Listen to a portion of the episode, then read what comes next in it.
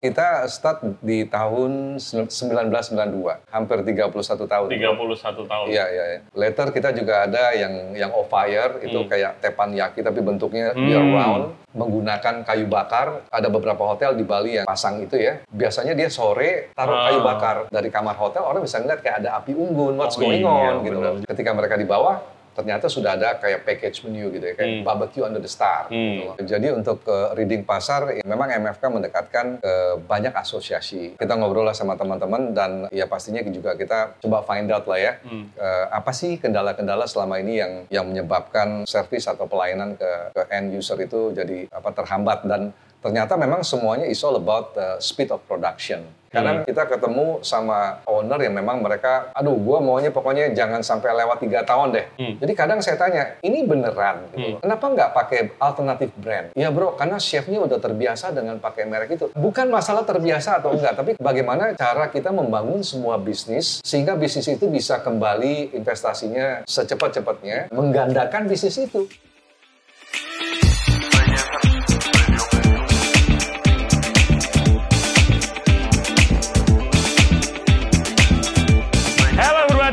Very much for tuning into the show today. Ini adalah podcast kolaborasi pertama kita dengan PT Multiflasindo Karisma atau MFK.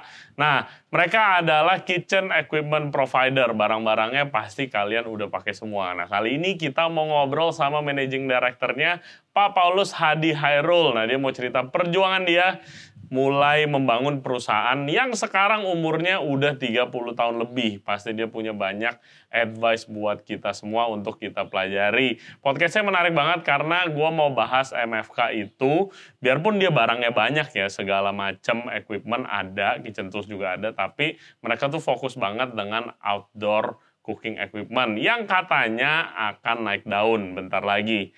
So, jangan lupa subscribe di Regency Radio Podcast, di YouTube, Spotify, Apple Podcast, Google Podcast, dan juga Anchor App. Instagram kita di Regency Radio, follow di sana for further updates, dan juga di TikTok. And without further ado, please welcome Pak Paulus dari MFK. Enjoy the show. Oke, everybody. Jadi kita sekarang udah ada di cooking cinemanya MFK. Ngobrol-ngobrol sama managing directornya Pak Paulus Hadi Hairul.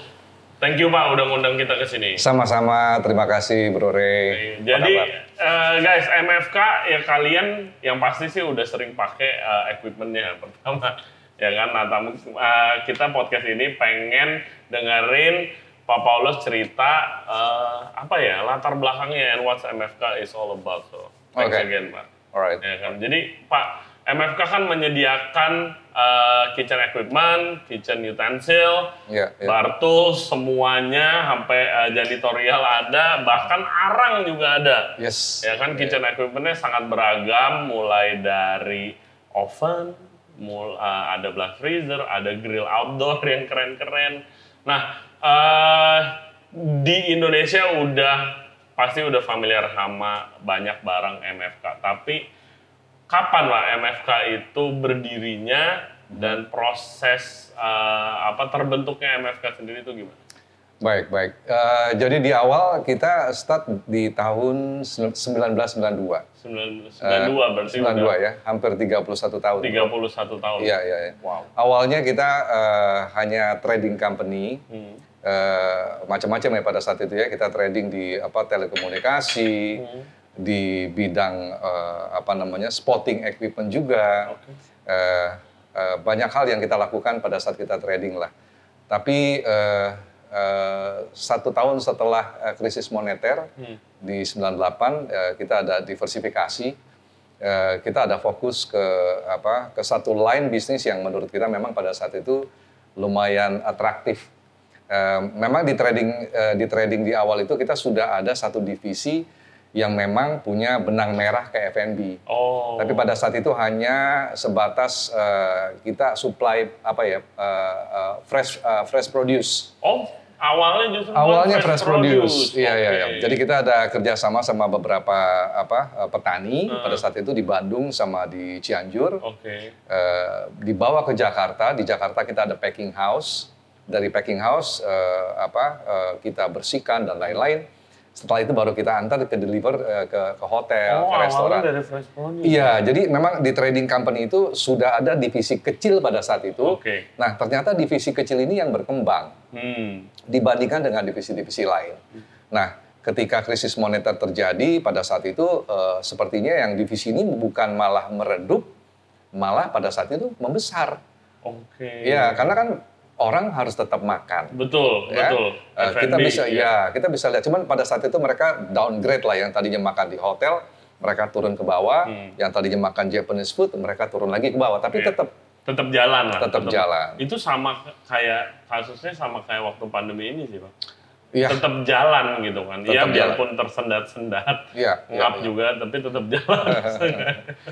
Iya, awalnya sih itu. Nah, uh, along the way uh, karena apa di divisi kecil kita ini yang growing itu punya database yang cukup baik dan uh, mulai kita menerima inquiry-inquiry yang di luar dari fresh produce gitu loh. Uh, kamu ada mesin kopi nggak? Kamu ada drink dispenser nggak? Ada decanter nggak? Gitu loh. Dan dan ini kan buat kita leads. Dan Ya. ternyata pada saat kita kita dalami menjadi quality leads. As simple as that Kayak opportunity ya. opportunity dan akhirnya kita buka lagi satu divisi yaitu divisi eh, apa food service eh, equipment and supply. Nah eh, ternyata luar biasa respon pasar pada saat itu kebutuhannya eh, eh, apa cukup menarik terutama di refrigeration.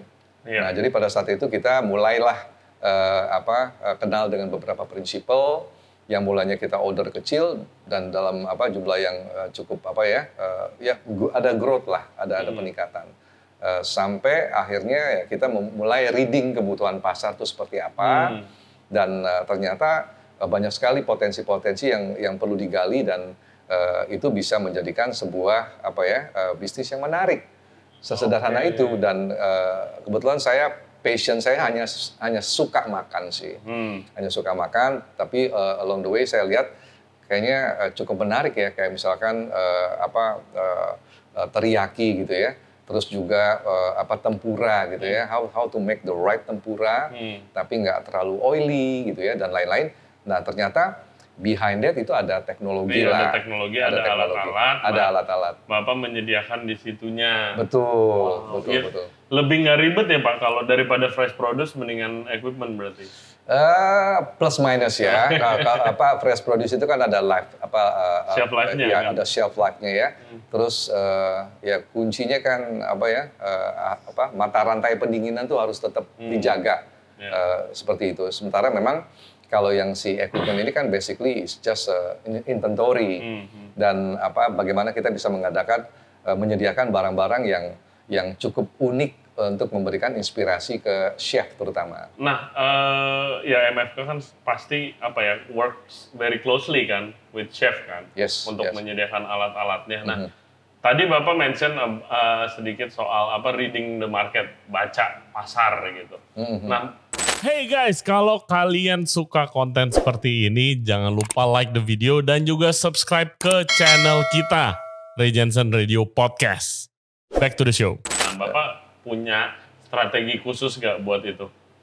Eh, tentu aja ada ya. Eh, jadi untuk ke reading pasar ya eh, memang MFK mendekatkan ke banyak asosiasi. Hmm. Salah satunya ke seperti ACP, Oke. ada juga ICA. Iya. Jadi eh, kita ngobrol lah. Asosiasi chef ya. Iya, kita ngobrol lah sama teman-teman dan eh, ya pastinya juga kita eh, eh, coba find out lah ya. Hmm. Eh, apa sih kendala-kendala selama ini yang eh, yang menyebabkan apa ya eh, eh, service atau pelayanan ke ke end user itu jadi eh, apa terhambat dan ternyata memang semuanya is all about eh, speed of production. Hmm. Speed of production dengan eh, eh, apa sebuah produk yang reliable artinya sales after service-nya juga bagus, Bro. Hmm. Jadi kadang kan eh, Oh itu sangat penting Oh after iya, service. sangat penting. Iya. Eh, contoh begini, yang unik di pasar eh, food service equipment adalah ketika misalkan MFK jual satu mesin kopi. Iya. Nah mesin kopi itu nggak bisa putus, artinya nggak bisa berhenti eh, karena kerusakan. Iya.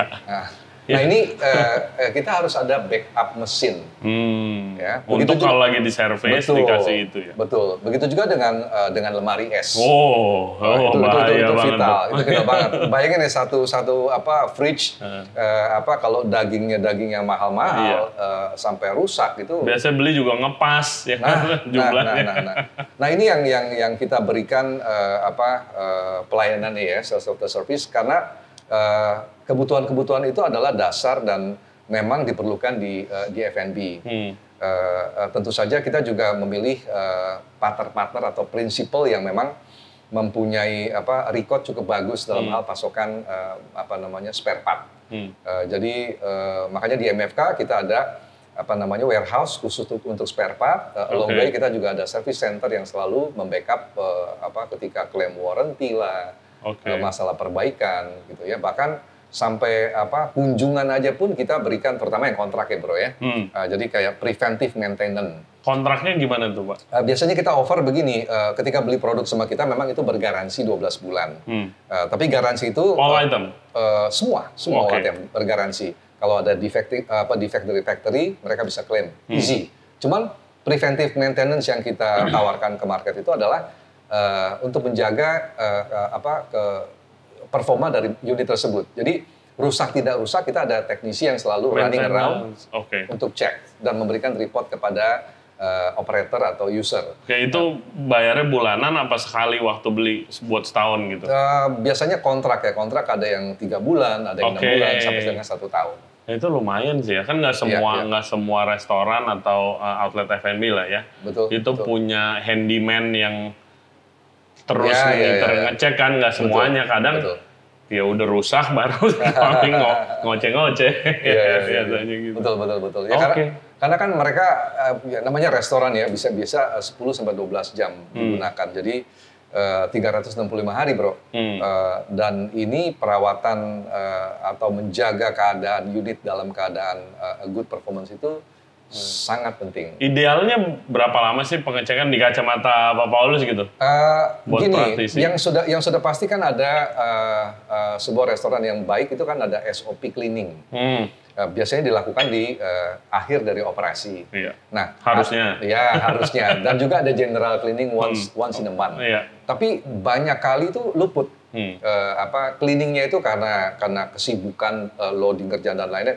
Jadi di skip satu hari dua hari sampai ya kita bisa lihat lah bahwa ada dapur yang kita ketemu memang nggak pernah dilakukan maintenance. Nah Iya. itu kan eh, mengurangi speed of production. Dan kualitas dan konsistensi juga betul, betul, berkurang. betul. Ya, ya. Kira-kira Iya. seperti itu. Oke, ya itu guys. Jadi ada eh, servis itunya juga tuh dari MFK ya, Yes, continual kontrak yes, yes. biar di maintain. Betul, betul. Nah, saya penasaran Pak, Bapak Hmm. berarti kan kalau dari 92 mulai mulai dari fresh produce terus switching ke kitchen equipment, berarti kan lihat perkembangan F&B Indonesia dong sampai sekarang eh, sekarang nih kan. Nah, da- Bapak lihatnya gimana tuh dari zaman itu sampai sekarang yang restoran sebulan aja bisa ratusan eh, yang buka itu juga baru di Jakarta gitu ya, kan. Ya, ya, ya, memang eh, eh, emerging market biasanya kita leadingnya kita ngelihatnya ke negara-negara yang memang yang sudah maju ya. Hmm. Dalam hal ini misalkan Amerika Hmm. eh, dengan apa mereka punya fast food yang luar biasa. Iya. Eh, lalu juga negara-negara yang berkembang seperti Korea Hmm. atau Jepang sekalipun, Eh, Taiwan terutama untuk produk-produk roti. Jadi eh, eh, Indonesia ini eh, eh, selain kaya dengan eh, masakan khas dari masing-masing provinsi, tapi juga eh, kita menerima eh, apa sebegitu banyak eh, merek-merek eh, dari luar ya. Jadi perkembangannya cukup pesat dan eh, eh, Indonesia menjadi tetap menjadi salah satu target yang menarik buat terutama merek-merek besar yang ada di Amerika. Oke. Ya, ya, ya, ya. Dan itu eh, eh, karena kan potensi penjualan ya, dilihat dari kita punya apa populasi, kita masih tetap negara apa eh, negara dengan negara kelima ya, dengan populasi berapa? 295. Iya. Ya, ya, ya. Dan itu sangat menggiurkan. Jadi eh, apa convenience store berkembang, eh, bahkan apa namanya ada kopi yang kopi yang premium, kopi yang tengah, bahkan kopi yang di bawah Oh, pun iya, juga di- berkembang. Semua market ada Iya, di sini. iya, iya, iya. Sangat atraktif untuk uh, market di F&B di Oke. Indonesia. Jadi juga eh, tadi Bapak lu bilang Tai- Taiwan bagus buat equipment roti. Eh, Iya, untuk peralatan-peralatan Oh, roti. peralatan roti. Jadi Iya. maksudnya se- setiap negara tuh ada bagusnya apa kali ya? Betul, gitu ya? betul. Ada Oke. ada ciri-ciri khasnya. Eh, Ya kalau Jepang kulkasnya sih bagus-bagus karena dia ikan kan, ya kan, kayak gitu Iya, iya. contohnya kali ya. Betul betul. Eh, tidak hanya equipment tapi makanan-makanan mereka juga bisa menjadikan eh, eh, tren ya tren Oke. untuk di pasar Indonesia. Hmm. Dan em, apa eh, ya kayak contoh misalkan ya selain Japanese food kita juga tahu ada eh, daging Kobe gitu ya. Iya. Nah, Kobe itu kan it's a premium kind of steak. Iya. Tapi yang sekarang ini kan sudah menjadi terutama di eh, apa di ibu kota ya. Hmm. Dan dan itu eh, apa eh, eh, cukup menarik perkembangannya Iya. ya dan didukung dengan peralatan-peralatan tentunya. Hmm, Iya, iya. hmm. Iya, soalnya kan waktu itu tadi Pak Paulus cerita dry ager juga yang Oh, iya, pertama iya. masukin brand dry ager yang Betul, sekarang betul. wah di tempat steak semua harus ada tuh kayaknya. Ya ya ya, something yang uh, memang uh, uh, unik ya. Jadi kan itu memberikan inspirasi uh, kepada apa owner ya. Nah, Jadi, waktu itu lihat potensinya di mana? Sebelum market Indonesia aja nggak tahu apa itu dry age. Tapi udah lihat potensi datangin barang. Iya. Jadi um, memang ada beberapa simposium atau seminar di luar negeri ya. Oke. Uh, di Eropa, di Amerika yang yang mana mereka meng- mengundang lah ya, Hmm. mengundang praktisi dan sekaligus uh, apa uh, supplier atau konsultan seperti kita dan uh, MFK waktu itu sangat beruntung kita hadir Oke. dan mereka menjelaskan bahwa uh, uh, ya pada saat itu bahwa trennya akan ada ke sana gitu. Oh. bahwa daging yang di apa yang disimpan dengan uh, suhu dan uh, Kelembapan apa, ya, kelembapan lain-lain itu akan me- meningkatkan citra rasa dari sebuah daging Hmm, uh, yaitu dry age. hmm, Uh, yaitu ceritanya sih as simple as that bahwa zaman dulu ketika mereka berburu Iya, uh, satu buah sapi kan nggak langsung dikonsum. betul. Ya, jadi sisanya itu mereka masukin ke gua, ditutup. Uh, later that they know setelah satu bulan kemudian mereka mendapatkan ketika mengkonsumsi daging itu wah lebih Lebih ciamik lebih lah, mantap lebih gitu mantap. kan. Heeh, Nah, uh, ternyata itu dikemas dalam sebuah teknologi yang uh, sebenarnya cukup simple, Hmm. uh, uh, tapi di, dikemas yang begitu atraktif sehingga sekarang ini daging uh, apa nggak perlu kita simpan di cold room Iya. itu bisa disajikan bahkan digantung gitu ya. Bahkan di display. Di- dikasih angka 45 hari gitu Iya, ya. Nah, jadi naikin value juga ya. betul, betul, betul, betul. Soalnya inget itu eh, Pak, Hmm. saya tahu kan dari internet baca-baca, oh Iya. dry age, dry age, oh kayaknya potensi nih. Hmm. Tapi waktu itu saya kan masih eh, kerja nih. Iya, iya, iya. Saya request dong ke bos saya, Hmm. nih Pak, eh, nih bos, ini bakal ngetren. Orang Indo aja nggak tahu apa itu dry age, ngapain lu beli alat kayak gitu.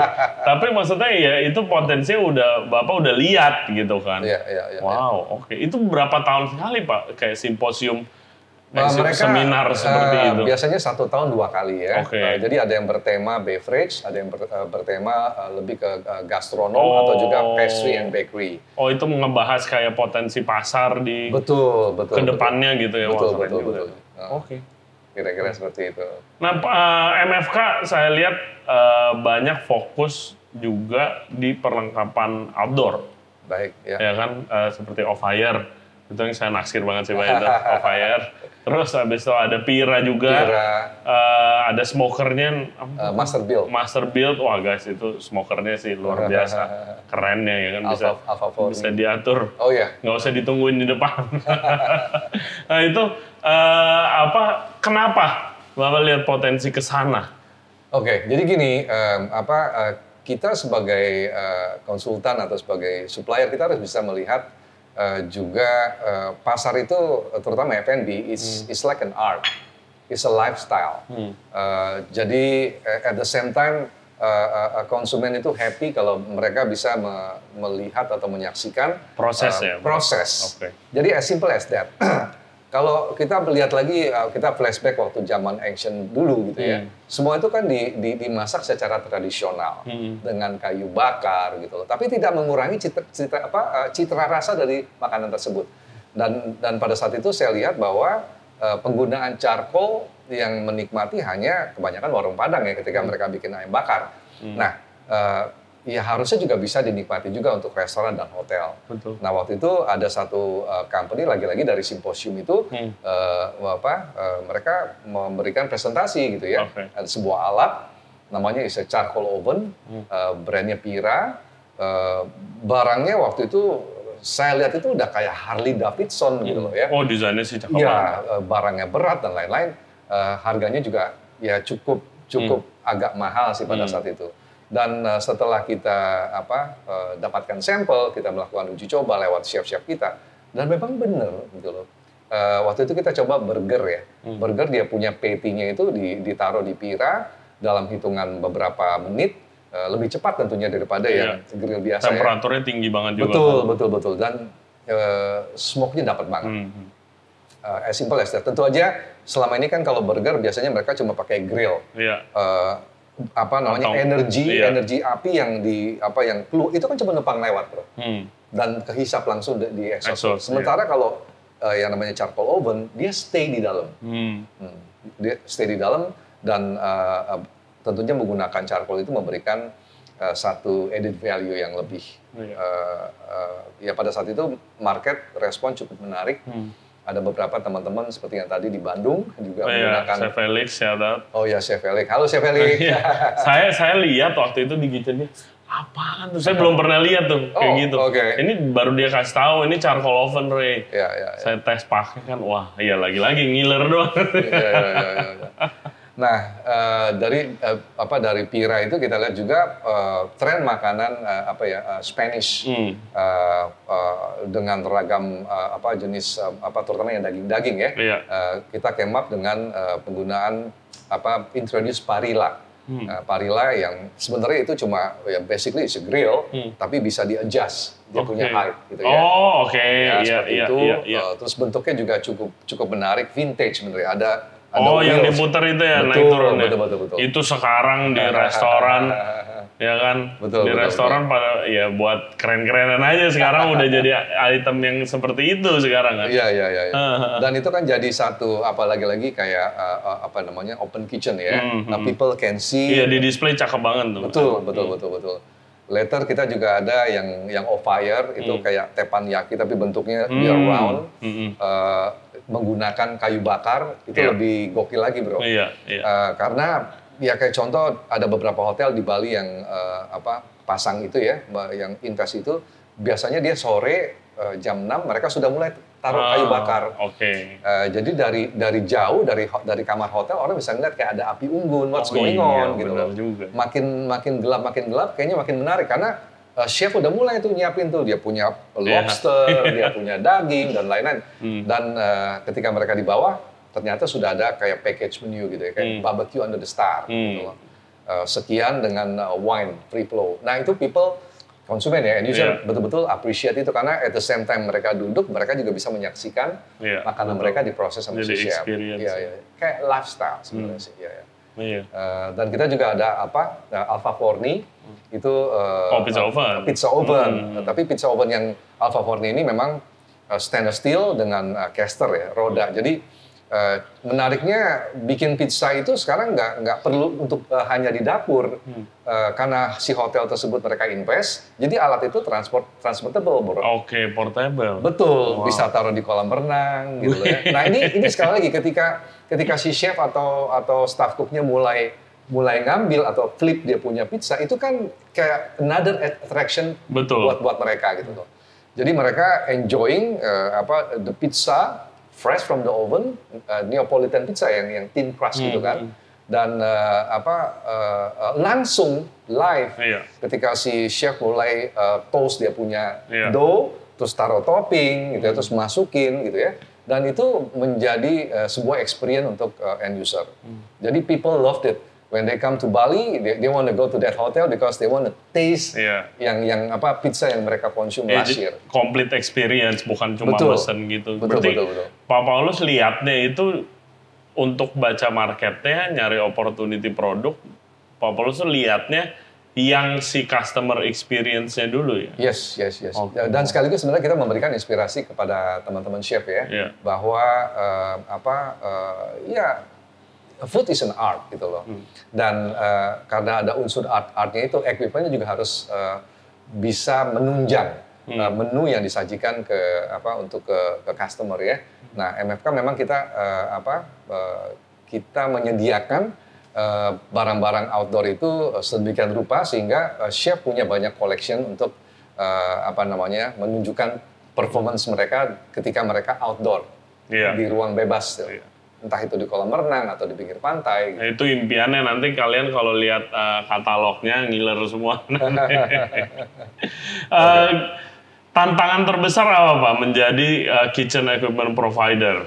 Oke, Eh, kita senang kalau kita ketemu sama owner tapi sekaligus chef. Oke, Ya, pretty, pretty much uh, they know all the equipment. Hmm. Uh, mereka punya preference brand, yeah, they know what they want ya. really. Ya. Uh, bahkan budget pun kadang mereka bisa uh, bisa set, Hmm. nggak boleh lebih dari ini. Tapi uh, yang challenge itu ketika kita ketemu investor Hmm. yang mereka cuma invest the money, Oke. they hire professional. Hmm.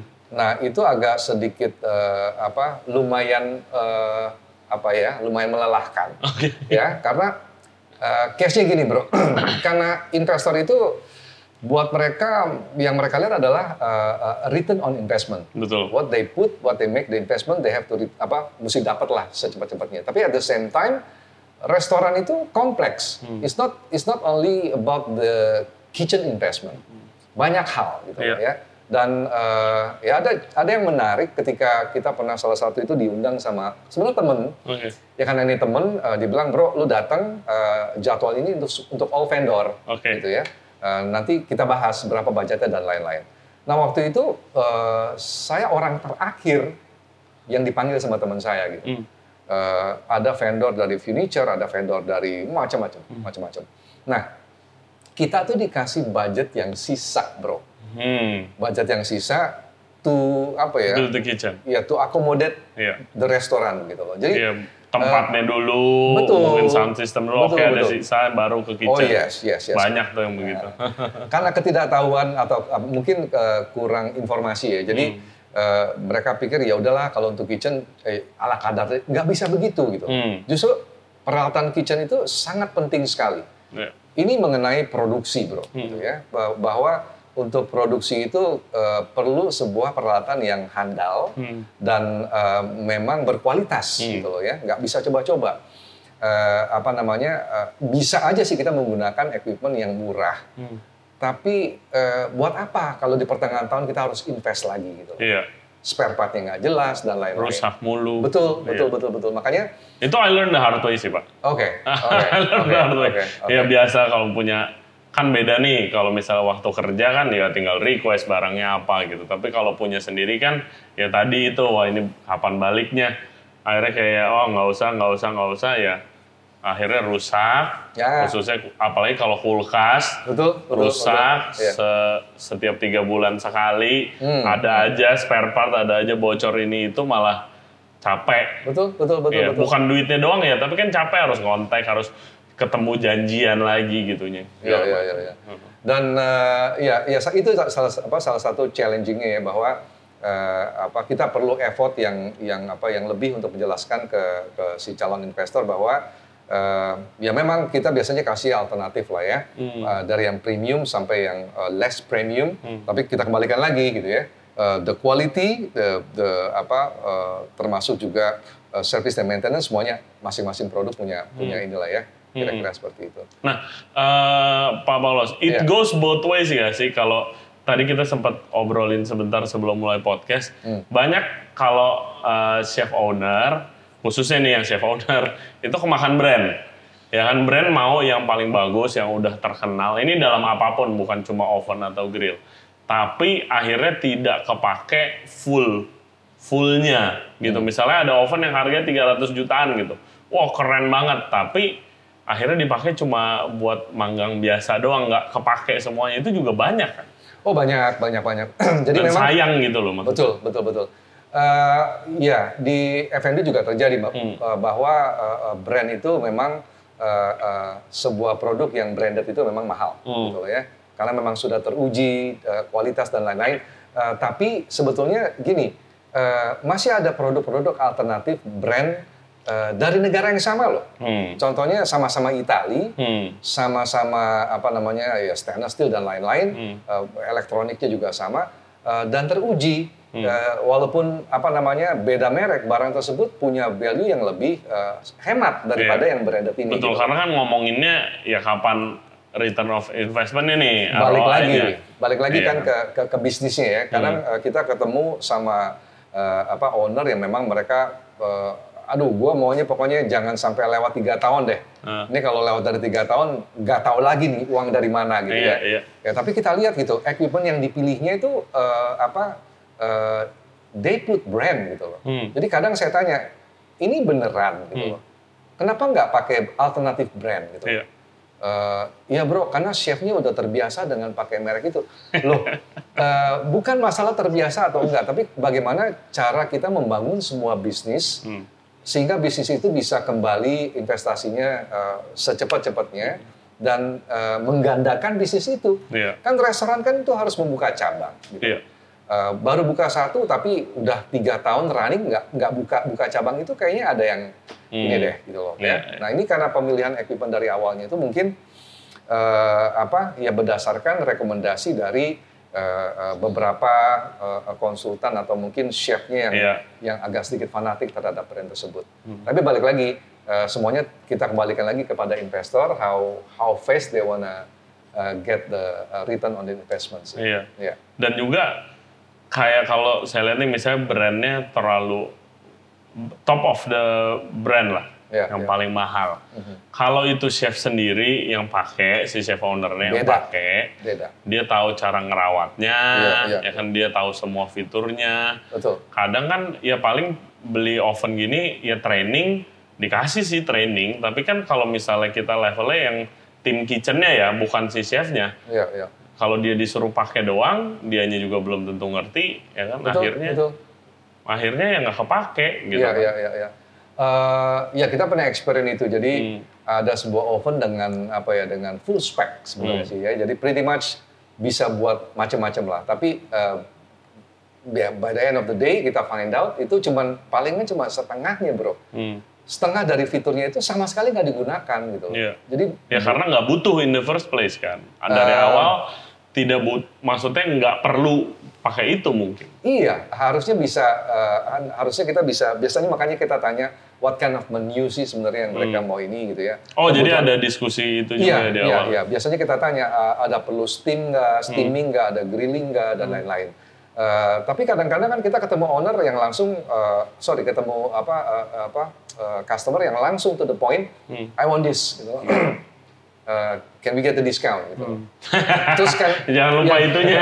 Kan begitu. ya kita pikir mereka kan cukup paham gitu ya, Nah. tapi uh, setelah kita apa, biasanya kita lakukan demo dulu. Dari demo aja kita udah lihat gitu, uh, kayaknya menunya nggak menggunakan fitur-fitur ini gitu. Terus kita kita akan ulangi lagi, are you sure? Hmm. Oh ya ya, model ini gitu loh. Oke. Ya buat kita ya silakan gitu loh ya. Hmm. Nah ini juga penting buat apa namanya uh, teman-teman uh, investor yang juga mau apa ya invest di uh, F&B uh, penting juga untuk me- melihat budget Hmm. dan uh, melihat kebutuhan-kebutuhan peralatan gitu Iya. ya bahwa uh, alternatif brand itu banyak sekali Hmm. gitu ya Banyak banyak banget. sangat banyak Uh, yang penting bagaimana si uh, vendor atau uh, supplier tersebut sangat concern dengan uh, sales after service Hmm. karena itu yang betul-betul yang diandalkan Iya. once the machine left our warehouse Hmm. itu akan dipakai round the clock Iya. 365 days Hmm. gitu ya owner nggak mungkin di sana di sana semuanya user Iya. Nah ini kalau nggak dijaga mesin itu dengan baik atau salah milih uh, merek atau vendor, itu resikonya lumayan Iya. epic. Nah itu juga. Ya iya sih, tapi kayak Hmm. MFK udah 30 tahunan gitu sudah terbukti dong ya kan mestinya. Amin, amin, amin. uh, really concern selain produknya juga after service-nya. Kita happy, kita selalu happy. Bahkan uh, my wishes is only to see uh, how our customer can grow together with us. Hmm. Uh, kita malah yang malah yang berkobar-kobar gitu loh. Wah ini ada ada merek baru lagi nih, ini Hmm. bakalan hits nih.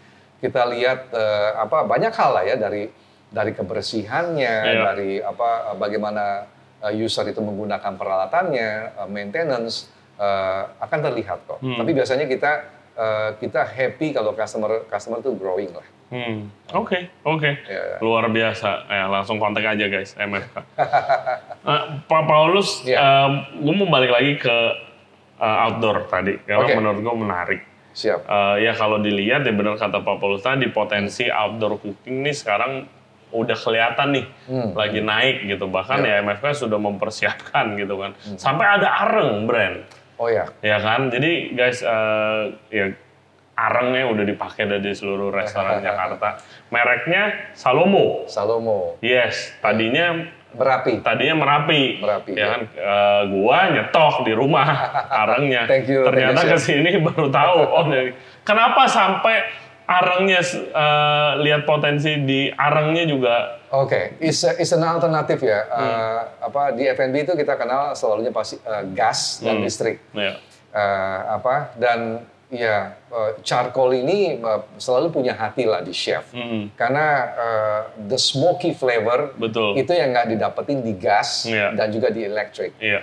Um, not only that, eh, apa namanya, ketika proses pemasakan itu langsung di depan, eh, charcoal itu suka kadang-kadang apa ya, ada, bukan flame tapi lebih kepada percikan-percikan. Nah itu sebuah apa sensasi yang yang yang beda lah. Hmm. Eh, apalagi ketika digunakan di satu apa eh, alat pira charcoal oven, Hmm. ketika itu Oh, jadi buka, kombinasi itu pas. Iya, iya, iya, iya. Kayak hal-hal seperti itu. Jadi eh, bukan kekepoan end user maksudnya, tapi lebih kepada bagaimana si chef itu bisa eh, apa memberikan presentasi yang baik ketika proses masak memasak itu sedang berlangsung. Nah, jadi charcoal itu eh, salah satu apa ya alternatif energi Hmm. yang sebenarnya ya ya sudah ada dari Iya. dulu gitu Oh, loh ya. dari- Ah, cuman eh, bagaimana kita kemas eh, lebih menarik dan kita brand, berikan merek. Oh, di awal kita mulai dengan merek Merapi. Hmm. Nah, kita punya second brand ini sekarang Salomo yang kita tandemin setiap penjualan eh, charcoal oven Hmm. bisa menggunakan eh, si Salomo eh, charcoal. Begitu juga dengan Parila. Hmm. Parila juga menggunakan charcoal. Iya, nah apa eh, guys nanti kita juga eh, ini kan kita lagi kolaborasi nih beberapa episode sama MFK. Hmm. Jadi nanti kita akan eh, apa ya? Ya masak-masak tuh pakai tadi barang-barang outdoor yang keren. ya kan? Nanti kita bahar daging sama Pak Paulus. Baik. Eh, mungkin terakhir nih Ya. Pak Paulus, Baik. saya sebagai seorang yang sudah membangun perusahaan selama 30 tahun, itu which is di mata saya nih baru paling baru berapa tahun, lima tahun yang berasanya udah lama, ini 30 tahun nggak ada apa-apanya. Eh, boleh gak kita minta advice untuk listener atau viewers kita, gimana sih untuk terus ber- bertahan selama 30 tahun? What's the secret? Gitu. Love your job, love what you do, eh, dan harus ada passion ya. Hmm. Eh, fokus terhadap eh, apa yang kita kerjakan dan eh, never give up. Hmm. Ya, bisnis itu memang eh, seperti apa ya? Seperti pulse ya, naik turun naik turun ya. Tapi ketika itu turun, Nah, pas Percaya. turunnya itu, itunya pasti pas akan bounce, itu. pasti akan bounce. Nah, dari passion itu biasanya eh, yang apa yang menguatkan kita lah untuk tetap hang on. Krisis moneter, pandemi Iya. juga. Oh, udah dua Eh, kali berarti ya. Yes, yes, yes. Dari pandemi aja kan sekarang eh, apa konsep-konsep outdoor sudah mulai bertebar bertebaran di mana-mana bahwa eh, ya perlulah apa namanya kita konsum makanan di outdoor green area Iya. eh, day and night gitu ya. Nah, jadi eh, semua ada hikmatnya kok. Where do you find the apa? The will to go on gitu. Kalau di masa-masa susah, tadi Krismon, terus habis itu pandemi. Oke. Eh, nah Kayak ini the will itu kalau lagi di atas mah enak-enak aja pak biasanya kan. eh, ya tetap ini aja lah apa be humble aja ya. Maksudnya eh, eh, percaya bahwa eh, apa namanya this too shall pass gitu ya. This too ya, shall pass. badai itu pasti akan berlalu dan eh, ya kita percaya kita percaya sama dia lah bahwa Hmm. ya segala sesuatunya itu kan eh, pasti hanya sementara lah ya Hmm. badai. Nah eh, justru di situ juga kan kita diuji sebenarnya sih Hmm. eh, apa how how tough we are gitu Hmm. ya. Nah eh, memang memang banyak suka banyak suka dan dukanya ya tapi ketika lagi turun itu percayalah pasti nanti kita akan bounce back kembali. Amin. Oke, mantap guys. Itu that's the secret. Hang on, passion of course, ya kan. Find that belief gitu. Find that, Yes, yes, keep that fire burning. yes. Yes. Dan eh, apa? Eh, jangan lupa guys ya kalau kalian butuh kitchen equipment, bar equipment, apa pun itu, kontak uh, MFK. Thank ya you. kan uh, ada Instagramnya, ada websitenya. Nanti langsung dibantu sama salesnya. After service service-nya juga oke banget. Kebutuhan kalian dari barang premium, middle, semuanya lengkap di sini. Ya kan nanti siapa tahu bisa ketemu Pak Paulus untuk diskusi. Siap, siap. Yes, uh, thank you banget Pak Paulus. Terima kasih Bro banyak. Terus Saya, ceritanya saya belajar banyak banget nih dari kita. Saya sih you, khususnya thank you. dalam hal bisnisnya. Karena kita harus belajar. Udah 30 tahun, luar biasa. Thank you, thank you. Eh, thank you buat waktunya Pak. Nanti Sama-sama. kita masak stick bareng pakai Siap, siap. And guys, thank you very much buat yang udah dengerin dan yang udah nonton podcast kita kali ini. Jangan lupa subscribe di Regency Radio, di YouTube, Spotify, Apple Podcast, Google Podcast, Anchor App. Kita Instagram kita Regency Radio dan juga di TikTok jangan lupa. And as always, stay safe, stay healthy. We'll see you next time. Bye bye.